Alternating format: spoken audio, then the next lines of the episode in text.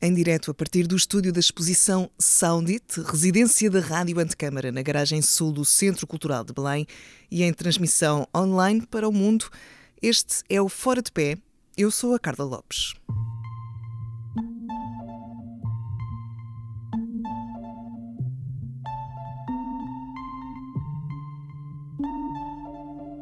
Sejam bem-vindos a esta emissão especial, todos os que nos acompanham online, à distância e todos aqueles que estão aqui connosco a assistir ao vivo. Muito obrigada por eh, se juntarem a nós. É um gosto enorme realizar este programa ao vivo, eh, depois de duas temporadas em podcast. Vamos estar a fazê-lo hoje e amanhã, à mesma hora, a partir das 11. Vamos falar com arquitetos que não escolheram o caminho tradicional da profissão e, em vez disso, levam diariamente a disciplina para áreas menos evidentes. Hoje temos connosco dois convidados que estreitam as ligações entre arquitetura e música, entre som e espaço. Ao meu lado estão o Ricardo Jacinto e o Diogo Alvim. Muito obrigada por aceitarem participar nesta emissão. A música e a arquitetura vão estar de mãos dadas nesta primeira conversa, isso está prometido. E a primeira questão que vos lanço é como se definem profissionalmente? Qual o título que escolheriam para se descreverem? Ricardo, começamos por ti. Olá, bom dia. Um, o título uh, é, é, muito. É muito é muito, é muito fluido de algum modo, ou seja, depende, depende um bocadinho do contexto. Não, não me defino normalmente como, como, como arquiteto, mas, mas, mas por vezes acontece. Ou seja, eu te, o meu trabalho tem, tem, tem, tem, tido mais, tem tido mais presença tanto no, no âmbito da música como no, no contexto da, das artes plásticas um, e, e, portanto, essa, essa definição um, tem sido, em, certa, em certos momentos, circunstancial, porque ela também é muito. É, é vaga nesse sentido em que é, em que é fluida e que, vai, e que vai transitando um bocadinho também dependendo dos próprios dos próprios da qualidade dos próprios projetos que vou fazendo e, das, e dos papéis que vou que vou assumindo seja em trabalhos mais individuais seja em contextos mais de, de, de colaboração e tu, Diogo, que, que papéis é que vais assumindo ou tens uma, uma descrição uh, mais fixa para. Não, também não tenho descrição, isso é sempre, é sempre difícil, uh, mas, uh, mas quer dizer, genericamente, o meu trabalho é criação musical, portanto, eu não faço, não faço arquitetura, não é? portanto, faço projetos que têm a ver com som, projetos que têm a ver com música. Uh, mas que também sinto que uh, chamar um compositor é limitado em relação aos trabalhos que faço e, portanto, uh, tento evitar um bocadinho uh, títulos para títulos profissionais para a minha atividade, mas uh, às vezes serve mais um, outras vezes serve mais o atento o artista sonoro e o compositor e a pessoa que faz projetos indefinidos. Não é?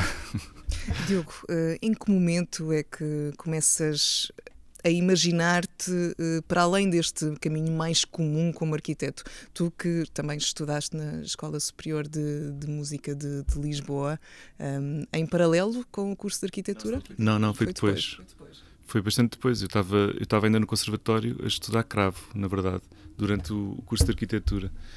E, e foi nessa altura, foi um misto de perceber que não, não queria ser nem carvista nem arquiteto, que a composição começou a tornar-se assim um, um objetivo.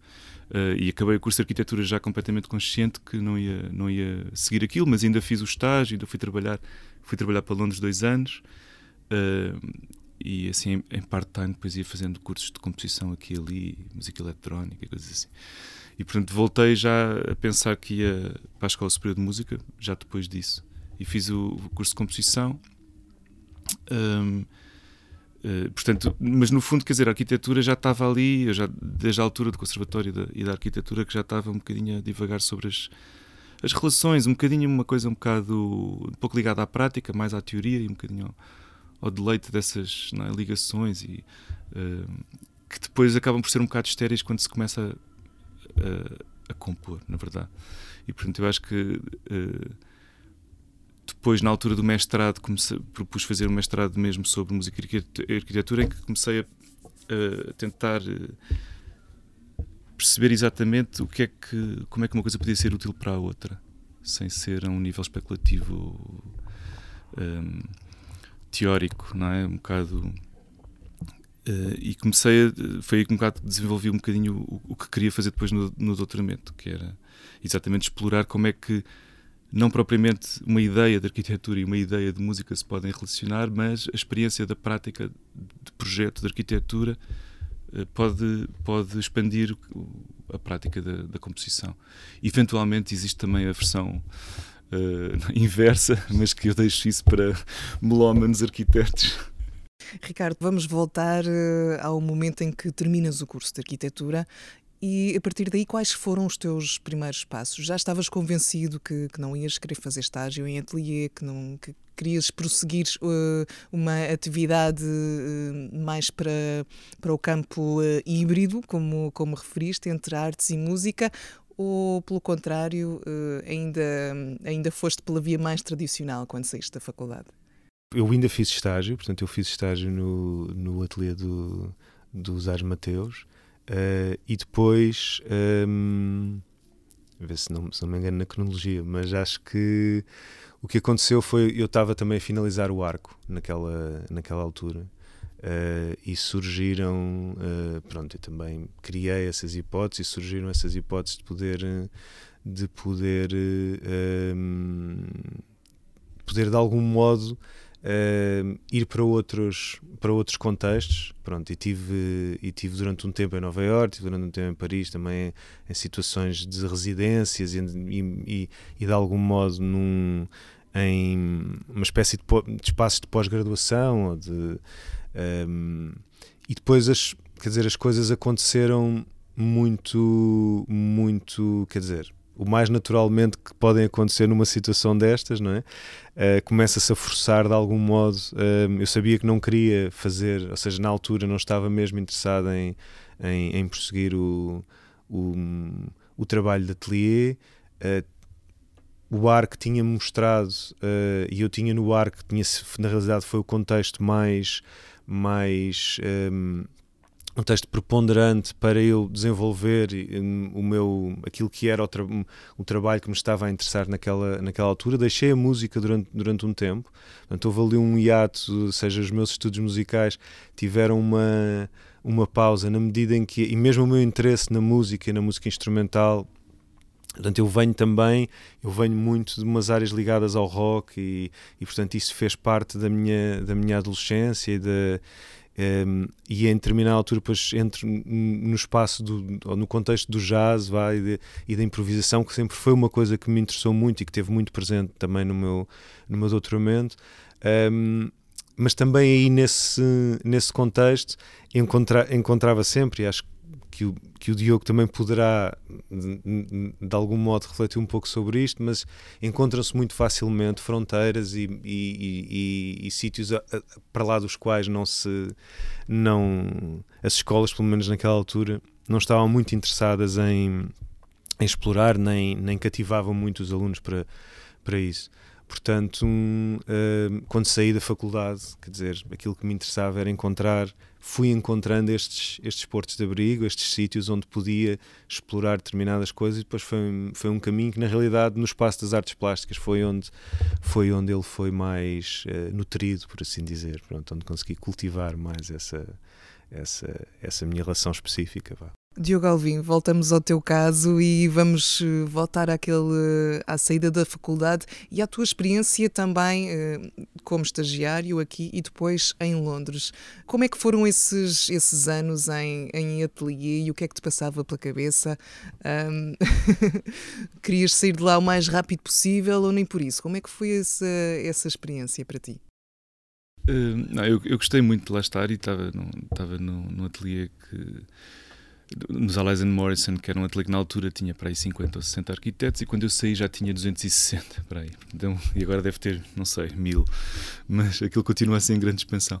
Mas era um ambiente muito, muito interessante e, e trabalhei numas equipas muito. Uh, com pessoas que, que gostava muito e que nos dávamos muito bem. E depois também no segundo ano acabei por, por, por ir para um, o Royal Festival Hall, que era lá perto era assim 10 minutos de bicicleta, porque aquilo era tudo uh, na margem sul, portanto aquilo era uh, o ateliê era atrás da Tate Modern, é? Uh, e nós íamos, eu trabalhei nesse projeto que já estava em obra, portanto estávamos na fase de obra do Royal Festival Hall, da recuperação, era um projeto gigantesco, e eu pedi para, isso, para ir para esse projeto, claro, não é? Um, e fiquei todo contente de ver ali tipo um dos, um dos maiores auditórios da Europa a, a, ser, a ser recuperado. Um, e, e, pronto, depois ao fim do ano que ele já estava quase pronto e foi aí que eu me fui embora. Mas a experiência foi, foi, foi ótima porque, uh, enfim, também são ateliês que não há, não há esses ateliês com essa escala neste país, ou não havia naquela altura, não é? E era outro tipo de, de relação com o trabalho, quer dizer, é? a pessoa Uh, em Portugal, naquela altura, uma pessoa tinha que esperar um ou dois ou três anos de estágio sem, sem ser remunerado, uh, em ateliês pequeninos, instáveis, que nunca sabiam muito bem o que, é que ia acontecer. E ali, de repente, eram ateliês enormes, com contratos de trabalho, com uma estabilidade, assim, uma coisa. E, portanto, eu, aquele, aquele período foi um período bastante uh, relaxado, digamos assim, em termos de trabalho, em que eu podia, de facto, aos fins de semana e no pós-laboral, pensar noutras coisas Uh, eh, um, ehm, e, e, pronto, e fiz vários cursos de música e fartei-me de ver concertos, não é? E, pronto, foi assim um, uma espécie de uh, crossfade para, para a outra vida, é? transição para, para. Foi uma boa despedida, acho eu, da arquitetura. E depois dessa experiência, eh, qual foi o passo seguinte? Portanto, eu estava a trabalhar no projeto, uh, vim de férias a, a Lisboa fazer o exame de admissão à Escola Superior de Música. Esperei um mês ou dois o que é que foi pelos resultados. Quando recebi um e-mail a dizer que tinha entrado, falei com o meu diretor nesse dia e disse: uh, Vamos embora. Pronto, expliquei-lhe a situação. Claro que ele ficou. Uh, respeitou bastante a minha situação. Também já estávamos no fim da obra, já não era assim uma coisa muito problemática. Uh, e, e, vim para Lisboa pouco depois, uns meses depois, uh, em setembro, começar a, a licenciatura Uh, e houve, enfim, ainda fiz assim um pezinho ou outro em alguns ateliês para conseguir sustentar-me ali durante aqueles anos. Uh, e depois também comecei a dar aulas de música a certa altura, já, já quando estava no mestrado. E pronto, e depois quando fui para o doutoramento uh, já estava full-time a fazer projetos de música. E pegando nessa, nessa tua pequena experiência em ateliê, o que é que tu ganhaste ao mudar de ramo, digamos assim, ou o que é que te faltava enquanto, enquanto arquiteto? De que é que, de que, é que sentias falta um, e o que é que ficaste a ganhar com esta nova profissão que tu inventaste, no fundo? Pois, quer dizer, a arquitetura, a gente vai para a escola e depois aquilo é muito giro e os primeiros anos de projeto são espetaculares e a gente começa ali a divagar e a, e a pensar em espaço e em ideias e materialização das ideias e tal. E depois há o resto, não é? Que é todo o universo, uh, enfim, mais burocrático, mais uh, técnico, mais de gestão de projeto, de gestão de pessoas, enfim, que, que, ao mesmo tempo que é uma grande escola, acho eu, e acho que para mim serviu-me também como escola para, para os projetos que faço. A parte que me interessava mais, não é? especialmente então, quando estava no ateliê, né? e sendo um, um estagiário no ateliê, tenho três ou quatro eh, superiores hierárquicos acima que não é? chegam ao topo da cadeia e temos o, o criativo não é? que está ali. Pronto. Uh, uh, e ao mesmo tempo, por um lado, acho que quer dizer, eu estava completamente já, já estava a música há muitos anos, portanto, para mim a, a ideia de fazer criação em música era muito mais apelativa. Mas uh, a ideia de que 80% do trabalho do arquiteto está longe desse, desse universo também foi um bocadinho. Quer dizer, não apetecia ficar das nove às sete ou das nove à meia-noite num ateliê uh, em que se calhar de vez em quando tenho a oportunidade de desenhar e de criar e o resto é trabalho eh, árduo e difícil e... Ricardo, partilhas desta visão do Diogo? Um, sim, quer dizer, eu, eu percebo perfeitamente esta, esta, esta visão. Também sei que há e tenho amigos que são, que são arquitetos e que para, que, para quem isto é, para quem é esta parte que eu percebo perfeitamente, hum, é dura, mas é uma parte, é intrínseco à, à, àquilo que depois também que são processos muito longos, não é? A arquitetura tem, a arquitetura, quer dizer, a arquitetura neste sentido mais canónico da construção da, da de, de, levantar um edifício, não é? Do chão e de, e de pôr e de, e de vê-lo com vida, não é? E de, de, de ativá-lo através de um programa, de um uso, tal, tal, tal. São processos sempre muito longos, sempre muito longos uh, e, muito, e muito difíceis. Não, eu acho que, quer dizer, no meu caso, um, eu reagi e percebo o que o Diogo está a dizer e reagi também a essa, a essa a que aquele contexto, não é? Que o contexto dos ateliês, a forma, a hierarquia, a forma como, como funcionam, não é? É, é realmente bem, é, é muito fácil de, de, de, esgotar também e de limitar muito aquilo que são um, uh, aquilo que é uma capacidade que algumas pessoas, e que no nosso caso isso é fundamental, não é? Que é, que é uma prática que tem sempre a imaginação e que tem muita imaginação uh, uh, à flor da pele, não é? E a, e a invenção. e por vezes, em determinados contextos, quando isso não é não é, não é tido em conta. É óbvio que as pessoas, mas não é só na arquitetura, isso acontece em muitas outras áreas, na música também isso acontece, não é? Isso também é, é fácil de encontrarmos isso, isso na música e encontrarmos músicos muito muito vá, aborrecidos, digamos assim. Um, portanto, eu partilho desta, desta, desta visão, mas, mas acho que, que ou seja, de algum modo, mesmo mudando, entre aspas, mudando de profissão ou não seguindo aquela, hum, aquela profissão, há muitas alturas em que, mesmo no contexto uh, das artes plásticas ou da música, em que, em que esse, há, outros, há outras coisas, há outras burocracias que precisam também de ser, de ser, de ser alimentadas e, portanto. Uh, partilho, mas, mas continuei a encontrar esses entraves durante a vida noutros, noutros sítios. Mas, mas, eh, mas tudo bem, tudo, tudo bem. Acho que se o foco estiver noutro sítio, como está, tanto no caso do Diogo, como no meu, como de, muita gente, em muitos arquitetos que também que fazem, que, fa, que, têm, que, têm, que têm uma prática em, em que têm que lidar com, essas, com esses constrangimentos, acho que isso depois é, é superado por um, por um maravilhamento, esperemos nós, mais à frente. E depois de passar por uma, uma formação, um curso de arquitetura que é sempre muito, muito intenso, o que é que te ficou desse, desse pensamento arquitetónico, digamos assim, a, a forma de, de raciocinar, de, de, pensar o espaço. No teu trabalho atual ainda encontras alguma, algum reflexo dessas, dessas matrizes que foram trabalhadas durante a formação?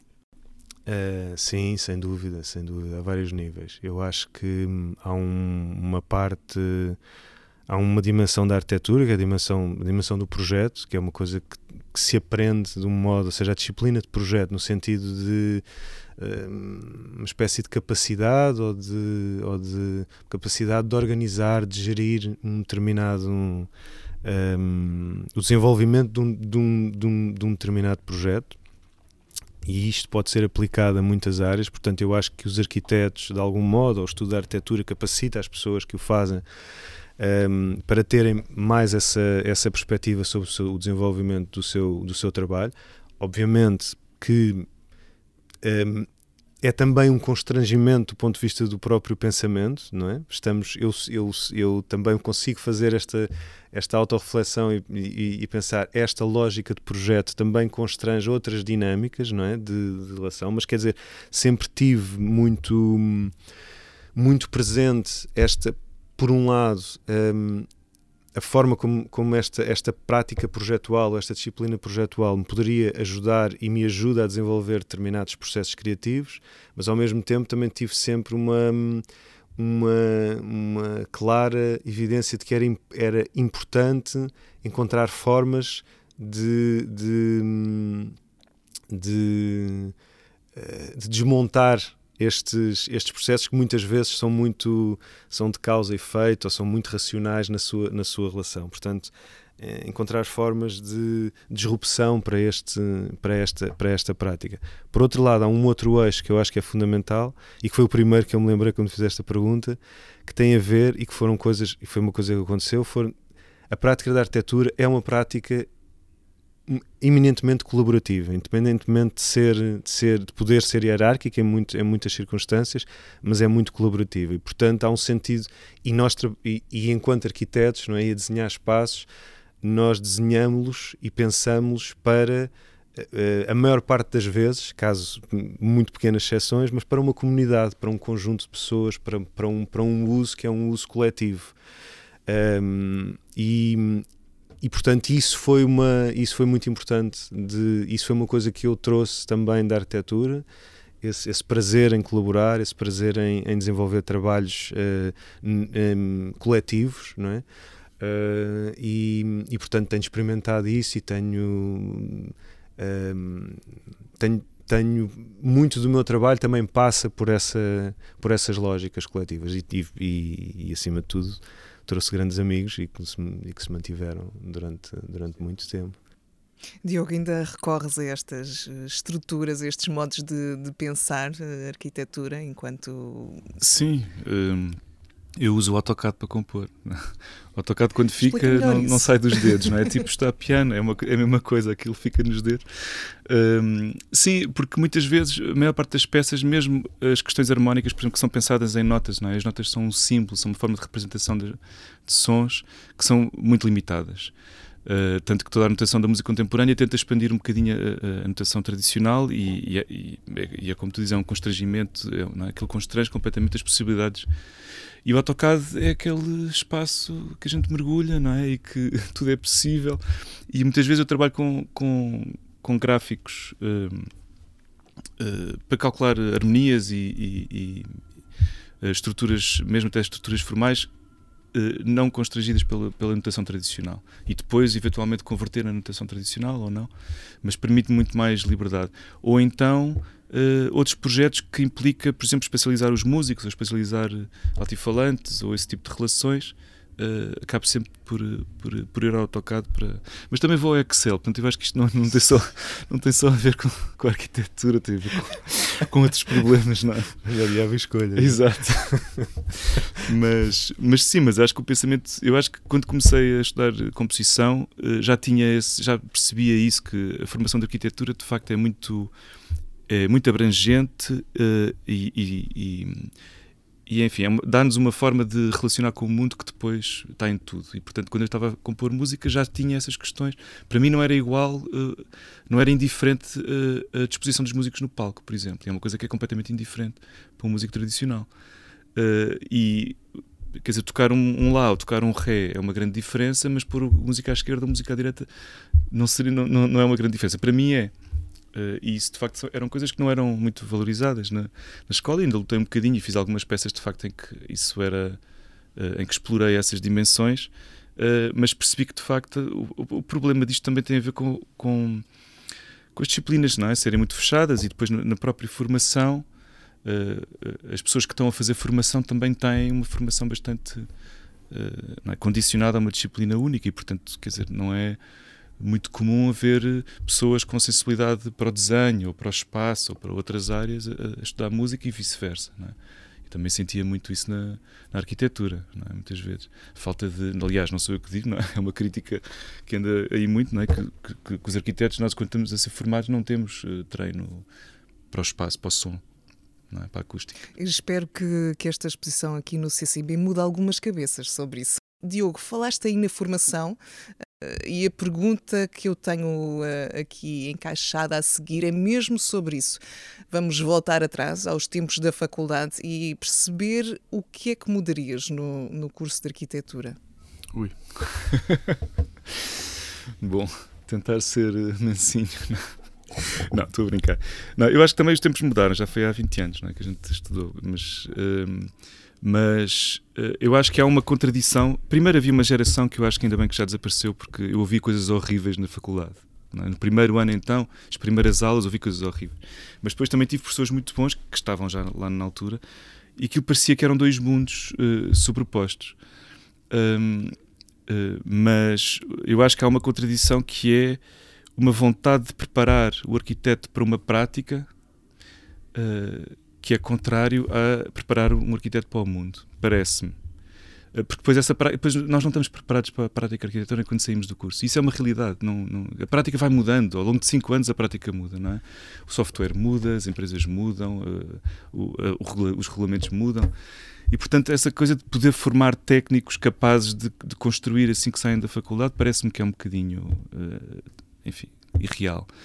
Uh, mas, por outro lado, também não se dá, não se dá com, essa, com essa intenção, depois não se dá espaço para Uh, para outro lado, que eu acho que é muito mais importante, que é, que é, que é criar ferramentas de autonomia criativa e de, é, de, pensamento sobre estas áreas e, enfim, e mesmo a questão da interdisciplinariedade, de modo a que as pessoas tenham muito mais capacidade depois de se adaptarem uh, à realidade. E depois, uh, softwares e regulamentos toda a gente aprende, não é um problema, não é?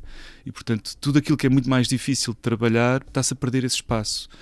E parece-me que com Bolonha, não sei como é que a coisa está, mas parece-me que ficou um bocadinho mais é? esta visão mais de produzir profissionais, é? produzir uh, técnicos. Uh, quer dizer, a maneira como as coisas estão a mudar hoje em dia é tão rápido, não é? Uh, que eu acho que qualquer pessoa tem sempre que aprender software novo, tem sempre que aprender regulamentos novos, tem sempre que lidar com situações novas. O que falta é sentido crítico, autonomia, capacidade de entrar em processos novos, de responder a problemas novos e isso é muito mais difícil de ensinar uh, e acho que há pouco espaço para isso. Ricardo, mencionaste há pouco uma certa. A faculdade como sendo um pouco estanque uh, à, à, permeabilidade e à possibilidade de, de, ser, digamos, contaminada por outras disciplinas. Um, essa é uma crítica que, que fazes? Uh, é a única coisa que mudarias ou há aí mais, mais aspectos a trabalhar? Não, eu julgo que. Eu julgo que. Quer dizer. As faculdades também são muito feitas, como, e como o Diogo estava a dizer, é? No, as, as, faculdades são. Podem ser estruturas muito, muito rígidas e, com, e os cursos podem ter currículos mais ou menos rígidos. Eu acho que depois as pessoas, as pessoas que estão a lecionar, os, os, os, os docentes, todas essas. Uh, eh, um, esse é, é, é, aí que na realidade está um pouco. Um, ou é aí que se encontra a diversidade, ou seja, nesse esforço também de, de cada um, não é? Cada uma das pessoas que está, que está na, na universidade, de empurrar um bocadinho mais, uh, não é? De, de, arranjar um bocadinho mais de espaço para, para determinadas coisas. É evidente que a estrutura, as estruturas, e no tempo em que nós, em que nós estivemos, em que eu estive na faculdade, uh, portanto, meados dos anos 90 até finais dos anos 90, um, um, a minha grande crítica já nessa altura e que eu achava que era um problema também, quer dizer, derivado também do facto de eu, de eu, de eu, de eu ter presença e de estar a estudar noutros contextos e de ter outros interesses, é que, é que realmente eu, eu sempre achei muito, muito estranho esta coisa de entrarem 100 alunos no primeiro ano e fazerem o mesmo currículo até durante 5 anos para saírem depois, não sei quantos, calhar bastante menos, mas pronto, mas uma, uh, e esta coisa de toda a gente fazer, de fazer o mesmo currículo, mesmo com pequenas variações, sempre achei isto muito, muito, muito estranho. achava que a, que, que, a, que a universidade deveria, acima de tudo, um, desenvolver mecanismos que possibilitassem às, aos alunos não é? e, às, e, aos, e aos docentes também, porque no fundo aquilo é uma comunidade que é feita dessa forma, portanto essa separação é importante, mas ao mesmo tempo parece-me que é sempre muito mais importante encontrar formas de, de, articular e de trabalhar em colaboração, não é? pensar mais, ou seja, a colaboração e a, e a, a formação mais como um espaço de colaboração uh, do que propriamente com, com, uma distância, não é? Portanto, uma relação mais, mais unívoca de alguém que sabe para alguém que, recebe esse, esse, saber ou que acumula esse, esse saber.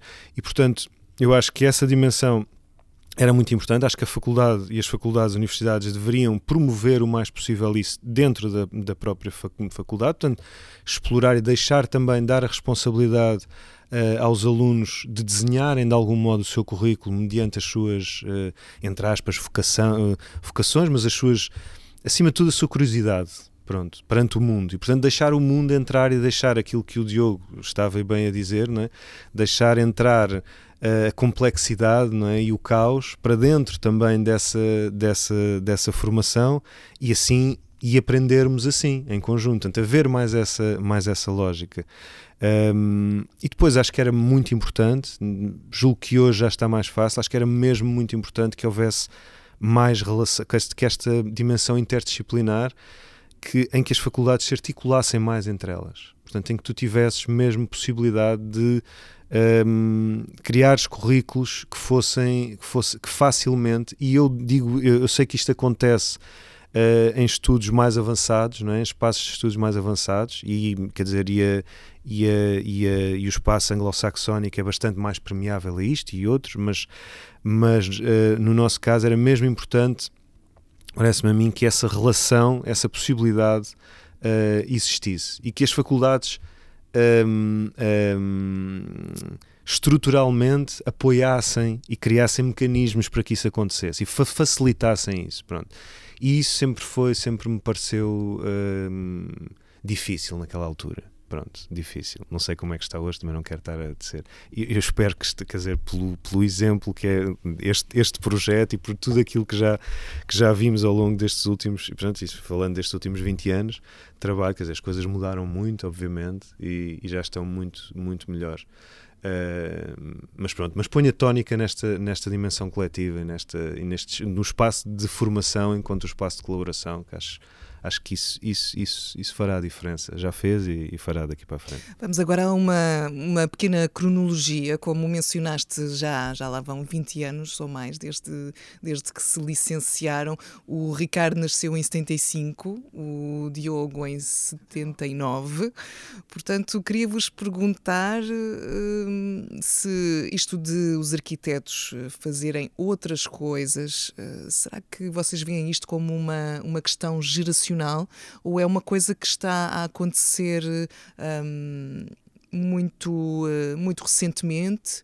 Ou como é que isto funciona? Ou já acontecia no passado? Como é que, como é que vocês olham para este, este, esta opção? Uh, eu acho que no passado, pelo menos no nosso tempo, não era bem uma opção era o facto de. É? Foi na altura que abriram, não sei, cinco cursos de arquitetura em Lisboa, não havia mercado para, para tanto arquiteto, e nós tínhamos sempre aquela piada que era o que é que vais ser quando saís da faculdade? Queres conduzir autocarros ou servir nos restaurantes? Ou... Porque estava toda a gente, ou então emigravam, não é? Que foi o que muitos de nós fizemos, fomos embora uh, arranjar trabalho. Uh, e por isso havia uma desproporção enorme entre a quantidade de trabalho e os arquitetos formados. Ao mesmo tempo, havia muito essa ideia de que, de facto.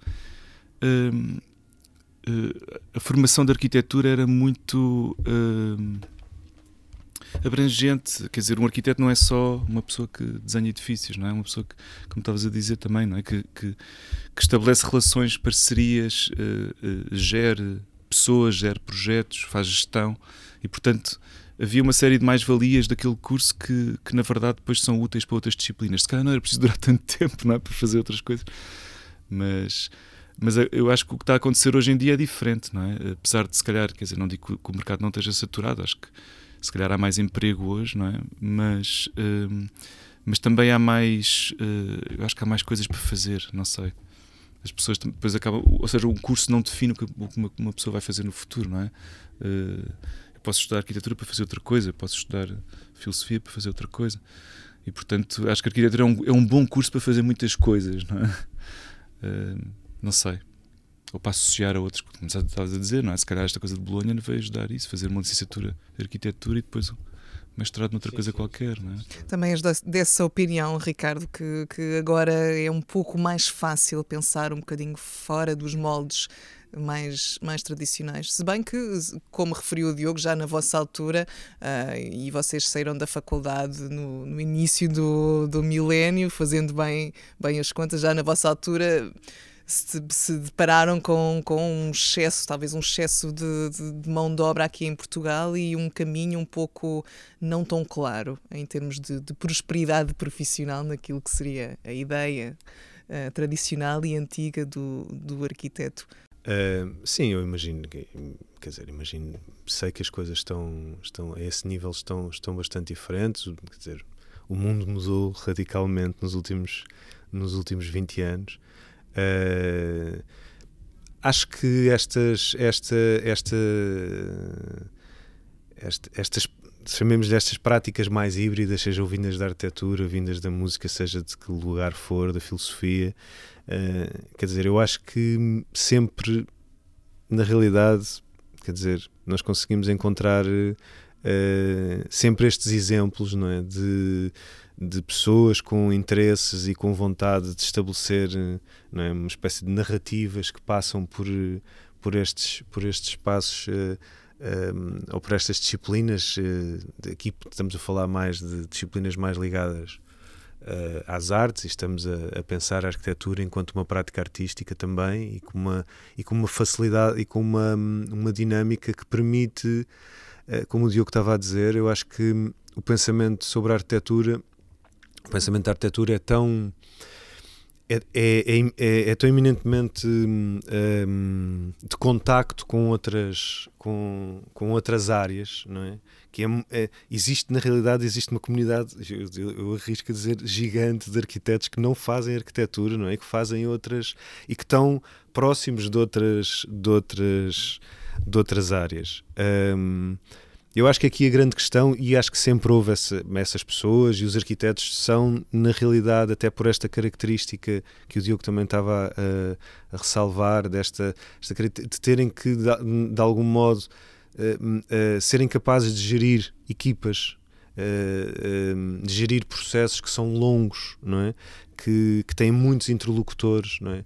Isto faz também de, da prática da arquitetura uma prática do diálogo, uma prática muito ligada a, a, um compromisso, não num sentido pejorativo, não é? E até acho que é aí que está, que está uma, provavelmente uma grande mudança. Nós, eu tive na faculdade na altura em que nós tínhamos, quer dizer, éramos bombardeados pelaquela, pelas revistas e pelos grandes arquitetos e por, por estas estrelas todas que, que povoavam o nosso imaginário e, portanto, andava andava, andávamos todos a, a, copiar este ou aquele, se estivéssemos mais à esquerda, mais tortos ou mais direitos, e portanto hum, eu acho que uma coisa boa e que na altura para mim isso era importante e alguns dos professores que eu mais e colegas que eu mais valorizei durante, durante aqueles anos eram pessoas que, que, que colocavam a tónica nesta dimensão.